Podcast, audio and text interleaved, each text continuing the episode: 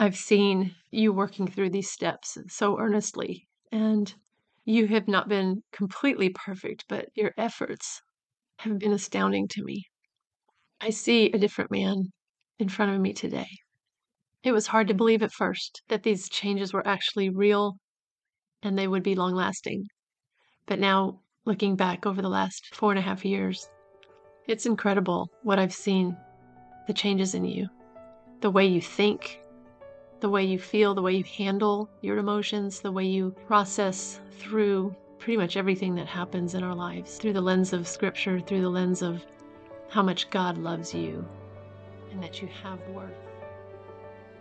Has your marriage been shattered by sexual betrayal? Are you wondering if it's possible to save your marriage? Or even if you want to? Your story matters, and there is hope for your marriage through Christ Jesus. Welcome to Beyond Broken Vows podcast. I'm Johnny. I'm Emily. And friends, we've been where you are. Our marriage vows were shattered by adultery fueled by pornography. But through commitment to recovery, our faith in God, and our hope for redemption, we set out on a journey of healing. Now our marriage is better than we ever could have imagined, and we give God all the glory. On our show, we'll talk through difficult topics infidelity, porn addiction, recovery, and more. So if you're ready to move from pain filled todays into hope filled tomorrows, grab your favorite beverage and spend a little time with us. Marriage is redeemed, hearts renewed.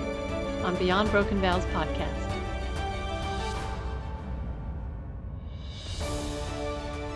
Hello, everybody, and welcome back to Beyond Broken Vows podcast. Yes, thank you so much for choosing to listen. Before we get into our topic for today, we just wanted to remind you to get on our mailing list for your weekly newsletter. There, you're going to get inspiring stories, some free training, podcast previews, and exclusive access to giveaways and promotions. So just head on over to insider.beyondbrokenvows.com and sign up today. That's insider.beyondbrokenvows.com. Also, if you want to leave us a question or comment, you can email us at support at beyondbrokenvows.com. We love to answer questions and pray for you when you write to us at support at beyondbrokenvows.com. Or you can go to speakpipe.com slash beyondbrokenvows to leave us a voice message. You can leave that voice message anonymously if you wish. And hey, you might hear yourself featured on a future episode. That's speakpipe.com slash beyond broken vows. I'm excited about these new avenues for communication. I'm really looking forward to hearing the different ways that people communicate with us. Yes, me too. I'm really glad that people have been writing in and giving them some more opportunities to connect with us in a different way. I think that's very exciting. Yes, especially now that we're getting some of that worked out where we had that email that Yes, that email issue last month. Oh my goodness. Again, we apologize for that. If you emailed us over the last month and it got bounced back to you or we didn't respond, it's because we were having technical issues and so please go ahead and write us again. Thank you, Emily. So last week we introduced the topic of recovery most specifically through what is a recovery program and how a recovery program can help us and why we need one. Yes, exactly. And so we're going to continue on with that through the lens of traditional 12 step recovery. As I mentioned, that I myself am participating in Sex Addicts Anonymous, which is a traditional 12 step recovery program. And today we're going to be starting at step one. Yeah, step one, good place to start. What is step one, Johnny? Step one states I admitted that I was powerless over my addiction, that my life had become unmanageable. This is where we stop lying to ourselves for the very first time. Mm. This is why it's a very important step. We forget that in our addiction and in our misbehaviors, that the first person that we lie to is ourselves. We're also the first people that we hurt. Mm. And we often don't see it that way because we see how other people are being hurt by our actions or by the way we lie to them. So, admitting this and understanding that we are the first people that we lie to is a very necessary first step. Makes total sense. In our recovery program of Sex Addicts Anonymous, we have our green book of recovery that helps us outline the steps and where we gain a better understanding of how the program works and grounds us in the fact that there are measurable steps. At the end of the book, there are a number of personal testimonies like over 20 of them that really tell the story of what life was like before recovery and what is life like now in recovery. Great stories, very inspirational to Yeah, read. from men and women. Yes. So, out of this green book, I wanted to read a little bit about what it has to say about step one. Okay, let's do it. This is what it reads In our addiction, we held on to the belief that we were in control of our sexual behavior and could successfully manage our lives. This kept many of us from seeing that we even had a problem. We told ourselves that if we had tried harder, we could have stopped. But our experience has shown otherwise. No matter how many promises or resolutions we made, no matter how strong our efforts and our determination, the behaviors eventually returned along with their painful consequences. Only when we admit our powerlessness over these behaviors and our inability to manage our own lives are we able to begin walking a path of recovery. Emily, this is such a good understanding of how to get started by admitting that we're powerless. Admitting is hard, isn't it? It is. That's a hard, hard first step to take to admit that you're powerless. That's right. Also, another good step before we get going, I'm going to go ahead and lead us off in prayer today. Oh, good idea. Father, thank you so much for bringing us here today that we can spend this time together. As Emily and I talk through this topic, may those who are listening be blessed by what they hear. May they hear information that is useful. And may you, Lord, use our discussion today to reach folks who need to hear what you have to say through our words.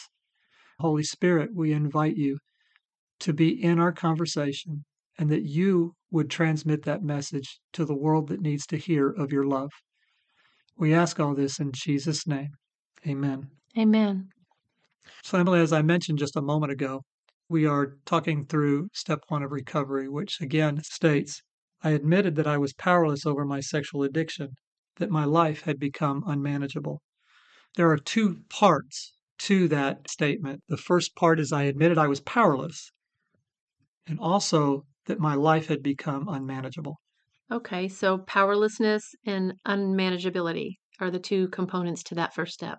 Yes, we could probably overtalk powerlessness, but powerlessness basically says that I don't have the power over my sexual behavior and I need help sorting it all out. That's that admission, and that I just can't do it on my own. Okay. The second half of that statement in step one talks about the unmanageability in our lives. And that's really the more practical things of the way we live our life, how that becomes unmanageable. The first thing that I can think of is lost time when we get involved in our addictive behavior, specifically since we're talking about sexual betrayal and we're talking about sex addiction. The first one that pops up for most people is porn use, viewing of pornography and using it to manage our emotions. I'll touch a little bit more on the managing of emotions in just a moment. But we start to lose time. And the more we get involved with it, the more we're not managing our time well because we want to go back to it. We want to do more. We're stealing time away from our families, hmm our spouses. I was stealing time from you, even if you weren't home. As men all understand, there's a list of things we need to get to that are easier to do when our wives are not at home and we're supposed to be doing that. If we're viewing pornography and we're masturbating as a result, we're stealing that time away and not getting those things done. That starts to become unmanageable. The more you get involved with it, you start moving into more risky behaviors. Okay, so what does that look like? Risky behaviors are those things that start escalating in the addictive process, where you start thinking to yourself, how far would I be willing to go to get that dopamine hit? Is this a conscious thought? No, it isn't. But if we're viewing pornography and we're seeing what's free on the screen, we easily start to turn to the idea of this is the free stuff. The stuff we pay for must be at another level. And we start to think that's going to be worth it. So we start spending money on that, or we start opening ourselves up to websites that could be risky, that could be full of spam, that could have viruses or trackers. So we're escalating our risky behavior. And risky behavior can continue in that if the pornography itself is not enough, will you start to consider physical relationships with somebody else? Mhm. Will you go to strip clubs? Will you go to bookstores, uh, massage parlors, or will you go to triple X stores where there's going to be the little viewing rooms? Are you going to start going to see prostitutes and paying for prostitution? So many ways that you can start to escalate. As in my case, when I moved beyond pornography use, fantasy, masturbation, I moved into physical relationships that I felt were quote unquote safe. Safe meaning that I was not very likely to get caught. These were not paid for relationships, these were loose acquaintances. A friendly relationship, but I could sense a certain vulnerability in them for wanting male company. They wanted to spend time with somebody, and uh, I became willing to want to do that. So it can escalate even further, and for some, into illegal activities. When you think about escalation, there starts to become a financial aspect to it. And you can even find that the amount of money that you spend on paid sites or visiting prostitutes or going to massage parlors starts to mount up. And you probably have to try to find ways to hide that money being spent. Where's it all going? In most cases, the man is the one who is managing the money, and he's able to hide his activities quite easily for a time until he has to start telling his wife and family that they can't do certain things because they don't have money. And the wife starts to understand that, wait a minute, why, that don't make sense. We've always been able to afford that stuff before. Why not now? Right. The kids don't fully understand because they're just rolling with the punches and they take what you say to be truth. But in the end, that's starting to take its toll. Yeah, and fortunately, in our situation, I'm the one who handles our finances. And so you actually didn't have much freedom to spend discretionary money on things like that. So that kept you using all the free sites. Yes, that's right. If there was one godsend in the fact that I don't manage the money in our household, was that I couldn't just go spend money. Everything was on cards and everything could be tracked. And unless I had cash, which I never really had enough cash to do those escalated activities, that wasn't going to be an option.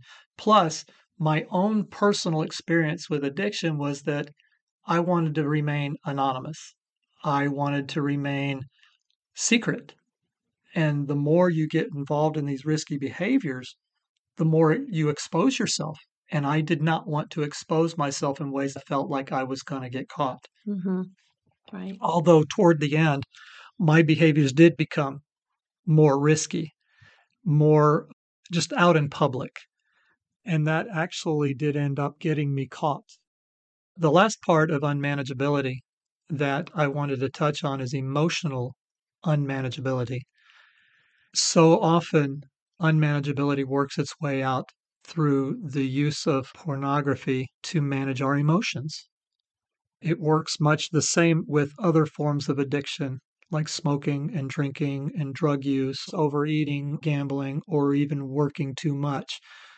Our everyday life, family life, relational life, pressures at work, our emotions become unstable and we need a place where we feel some semblance of control. And our addictions give us the illusion that we have control. And we tell ourselves, I can do this much and then I can stop. I can view it this one time and I won't need it anymore because it'll make me feel better when I get an emotional release. We know we get an emotional release of pressure that somehow we perceive as things are better now. I'm settled down. How many times in pop culture, when we see television or movies, when the star of the show is having a difficult time and it goes really bad and they just storm off saying, Man, I need a drink. You got to smoke. I need a smoke. Right. That's exactly what's happening. They're not managing their emotions. More importantly, they're managing their emotions through something external rather than dealing with the internal issue that really got a hold of them. Mm-hmm. And that's what addiction recovery is all about turning away from the physical acting out. That's where we get that term, the acting out. We turn away from physical acting out and turn inside to where we're learning how to manage our emotions internally through the speaking of truth, by exposing of lies, getting secrets out, talking to somebody about the things that we have been hiding in our lives that nobody else knows about. And it's amazing how quickly those pressures start to disappear when you get those lies out of your life. Mm-hmm. Amazing. So, as we try to unfold unmanageability, we really find the number one place that we need to go to regain manageability in our lives is we turn to God. And we stop and we ask for help. And in 12 step recovery, although it's not exclusive to 12 step recovery, there's the serenity prayer. It just gets associated with 12 step recovery very quickly. Yes. We may not all know the serenity prayer, so I want to recite it today. And the serenity prayer is this God, grant me the serenity to accept the things I cannot change, the courage to change the things I can, and the wisdom to know the difference. Again, because step one is the first step where we stop lying to ourselves, this is also the first place where we start asking God for help because we need peace over things that we can't control. I like that serenity prayer. It sounded like a trite thing before we got involved in all of this, It didn't did. it? It's just like one of those sayings or whatever, but It looks really good on a mug that you get from one of the craft stores. right, but it's become very personal and special to us. And we even commemorated it by giving each other necklaces with that prayer on it shortly after we started recovery. Yes, that's right. And um, we don't wear those anymore, actually. I wore mine out. Oh, yeah, you sure did. But they're stamped on our hearts now. That's right. And uh, it's a really good prayer to implement on a daily basis. Yep. And you mentioned having it stamped on our hearts. I use the serenity prayer every day. Even if I don't speak it specifically in those words, I have to stop just about every day and ask God to help me with something that I can't control. Mm. This world gives us many, many opportunities for things that we can't control. That's very true. Simplest thing is just human behavior around us. I can't control you. I can't control my kids or grandkids. I can't control traffic. we can't control what's going on in the world in general, like politics, uh, wars, ideologies.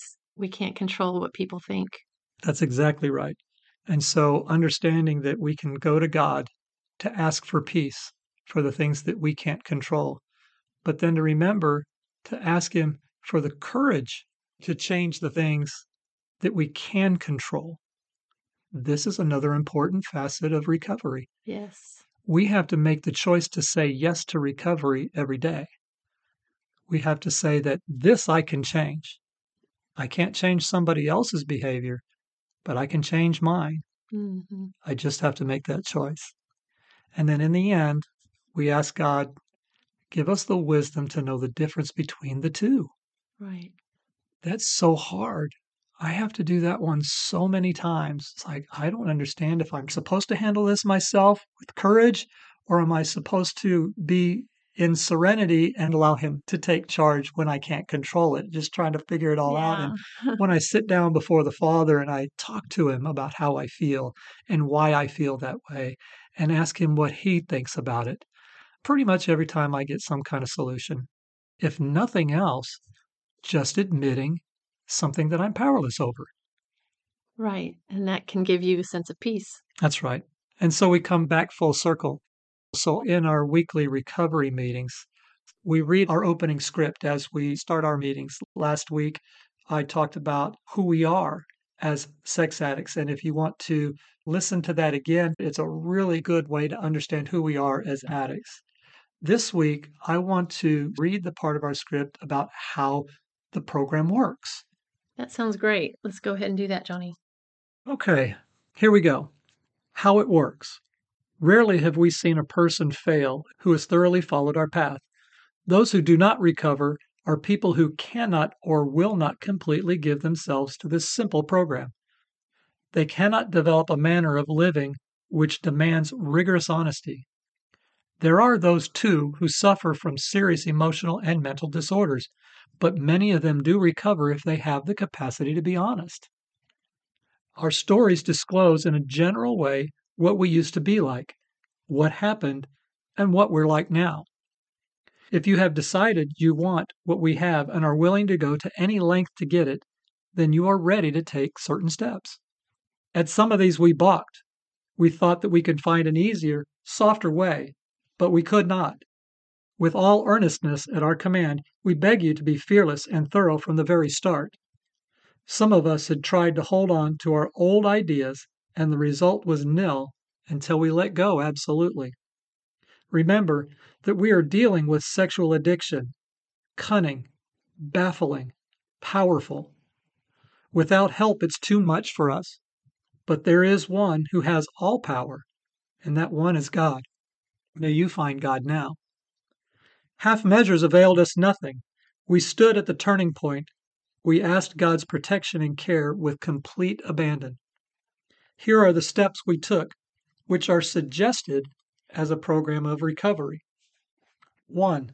We admitted that we were powerless over our addictive sexual behavior, that our life had become unmanageable. 2. Came to believe that a power greater than ourselves could restore us to sanity. 3. Made a decision to turn our will and our lives over to the care of God as we understood God. 4. Made a searching and fearless moral inventory of ourselves. 5.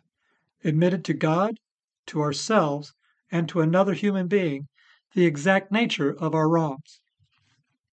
6. We're entirely ready to have God remove all these defects of character. 7. Humbly ask God to remove our shortcomings. 8. Made a list of all persons we had harmed and became willing to make amends to them all. 9 made direct amends to such people wherever possible, except when to do so would injure them or others. 10. Continued to take personal inventory, and when we were wrong, promptly admitted it. 11. Sought through prayer and meditation to improve our conscious contact with God as we understood God, praying only for knowledge of God's will for us and the power to carry that out. 12 Having had a spiritual awakening as a result of these steps, we tried to carry this message to other sex addicts and to practice these principles in our lives. Many of us exclaimed, What an order! I can't go through with it. Don't be discouraged. No one among us has been able to maintain anything like perfect adherence to these principles. We are not saints. The point is that we are willing to grow along spiritual lines. The principles we have set down are guidelines to progress. We claim spiritual progress rather than spiritual perfection. Our personal adventures before and after make clear three pertinent ideas A. That we were sexually addicted and could not manage our lives. B. That probably no human being could have relieved our addiction. And C. That God could and would if God were sought. Emily, what do you hear when I read those? It makes me cry, first of all, because I've seen you working through these steps so earnestly, and you have not been completely perfect, but your efforts have been astounding to me. I see a different man in front of me today. It was hard to believe at first that these changes were actually real and they would be long lasting. But now looking back over the last four and a half years. It's incredible what I've seen the changes in you, the way you think, the way you feel, the way you handle your emotions, the way you process through pretty much everything that happens in our lives through the lens of scripture, through the lens of how much God loves you and that you have worth. I am just blown away by these steps, and they are based on scriptural principles, which I love. So, yeah, it's it's been an amazing thing to watch and to go through with you, really. How about you? What is it that hits you? I saw you tearing up when you're reading it. yeah. It's easy for us each week as we go through this opening script to accept it as for rote, but every time I stop and listen to it, it brings tears to my eyes. Because this recovery program has brought stability back to my life. It brought an order and a process and a group of fellows that I don't have to do this all by myself. It's one thing to turn to you as my greatest ally in recovery, but I really need these other men that I work through this with. There's a shared experience that although you're experiencing recovery with me, you have not experienced sexual addiction yourself and how destructive it is inside the mind as well as the behaviors. And so these steps and how it works, what the word said, has been very powerful. You just mentioned that you find delight in the spiritual nature of the program. And before I got into 12 step recovery myself through Sex Addicts Anonymous, I had no idea that it was so much a spiritual program. I thought it was very secular because of terms like God of my understanding and higher power. As a lifelong Christian man, I found these statements to be an affront. And as a result, I mocked the process. I mentioned before in the previous episode that I believe that this might be at the heart of why God moved me toward this program rather than choosing a church based program. I mentioned I chose not to be in a church based recovery program because of my years of learning and knowing church speak. I could have hidden just as well inside of a faith based program as I had hidden in the church for the last 25, 30 years and never received a day of recovery in my life. But through this program, it puts me into a position where I have to confront myself. I have to admit my wrongs and I have to allow God to help me sort those two things out. And so I'm so grateful for it. But what I wanted to say to those who find themselves in the same mindset that I did, mocking 12 step recovery or thinking God is not in this because he can't bless it when somebody calls them a God of our understanding or refers to him as a higher power. These words that I just read talk about spiritual progress rather than spiritual perfection it mentions a couple of times about it being a spiritual program of recovery because from beginning to end, from step one to step 12, every one of them points you to the need to surrender yourself to somebody bigger than you. You can't do it alone. And I encourage the Christian man out there today, or even the Christian wife who doesn't understand this, if your husband makes a choice for this program, let him do it he will find an honesty, an openness, and a vulnerability among the fellowship of these men that he's not going to find anywhere else. Because we can still hide inside of our church contexts. I'm not trying to say that they're not good programs inside churches, but for us Christian men who've done it for a long time, we can hide easily in them. Mm. Johnny, that's a great word from you. How about a great word from God? We have one of those today, right? Those are actually our favorite parts. We mm-hmm. can talk all day long and say nice things. God always finds a way of saying it such concise ways that always are so much more powerful. So, what I have for us today is Hebrews chapter 4, verse 16 out of the NIV. It says, Let us then approach God's throne of grace with confidence, so that we may receive mercy and find grace to help us in our time of need. Emily, I really enjoy these words because as addicts, we lack the confidence to go to God.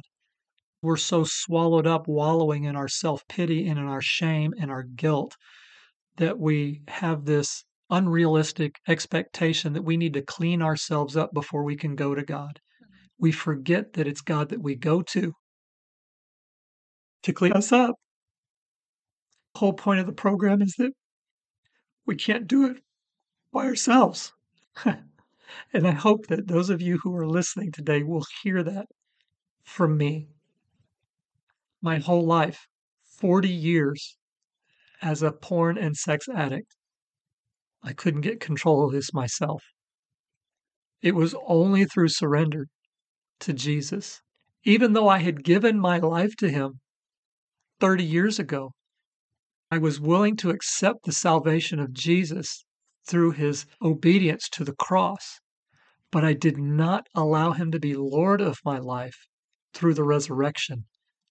Resurrection is new life. How could I expect to find a new life if I'm not willing to receive his lordship? Now he has all of me. That's what it means for me to have him as my Lord. There's no part of me that he doesn't have. And that's so important to me. So that was the word, Emily. Yes. But here's the hope. If you find yourself stuck in an addiction and you're ready to start a recovery program, I just want to say this to you. Be gentle with yourself. Remember, first person that you lied to was you. And the first person that you hurt was yourself. Did other people get hurt in the process? Yes. And they are no less important. But if your pain began with you, you can turn to God and you can find healing through Him. Amen. Johnny, that's incredible. It sounds simple, but it's not easy. No. And that's why we need to ask God's help every day. Yes, that's true. So I'm going to just go ahead and pray for us right now before we end our chat today. God, we love you so much for who you are and what you've done for us. You've given everything of yourself to us, and you're just asking for that in return, and it is so difficult to do in our humanness. But you can give us the courage and the strength that we need to turn every part of our lives over to you, not just the ones that we've cleaned up and presented to you on a shiny platter, but all the dirty, messy, broken parts of us that we're embarrassed of, ashamed of. Those are the ones that you really want from us, God. And so we ask that you help us daily to turn those things in our lives that we can't manage over to you over to those gentle, strong hands that only want to give us life and life abundantly. So we thank you, Father, for all you've done, all you are doing, and what you will do in the future for those who turn their lives over to you and surrender completely. I pray for those who are listening today, Father, that you would just give them a sense of your peace as they seek you and your will for their life, for their marriage, that they would come to understand that surrender is the first step in freedom. Thank you so much for being with us today. In Jesus' name we pray. Amen. Amen. Thank you, Emily. This has been such a good topic to talk about. It takes me right back to the very beginning when I talk about step one and the surrender and the admissions and how that can be done on an everyday basis. Yes.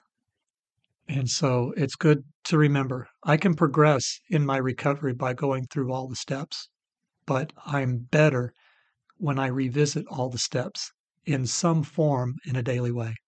That's true. Okay. So, Emily, we have some exciting new news that's coming up. Do you want to share that with our folks? Yes, I do. We do want to give you heads up that we're getting ready to officially launch our coaching program. And we will have some incentives during this holiday season to make it easy for you to get some help with these things that we talk about on our podcast, help moving forward in your healing and your recovery journey. So we'll have more about that in the coming weeks. That's right. And just as a reminder from Scripture, as we enter into these recovery steps, may the peace of God that transcends all understanding guard your hearts and your minds in Christ Jesus. Amen. Amen. So until next time, marriage is redeemed, hearts renewed on Beyond Broken Vows podcast. Thank you so much for joining us today. And before you go, if this podcast encouraged you and you're feeling some hope for today, please share this show with someone else you know who's going through a similar situation and needs to know they're not alone. One of the best ways you can help us reach more people is to leave us a five star written review on Apple Podcast. And don't forget to hit subscribe so you don't miss out on upcoming episodes. And as always, we would love to hear from you with questions and comments. Just email us at support at beyondbrokenvows.com. As you walk out this journey one day at a time, may the Lord bless you and keep you. May the Lord make his face shine upon you and be gracious to you. May he lift up his countenance upon you and give you peace.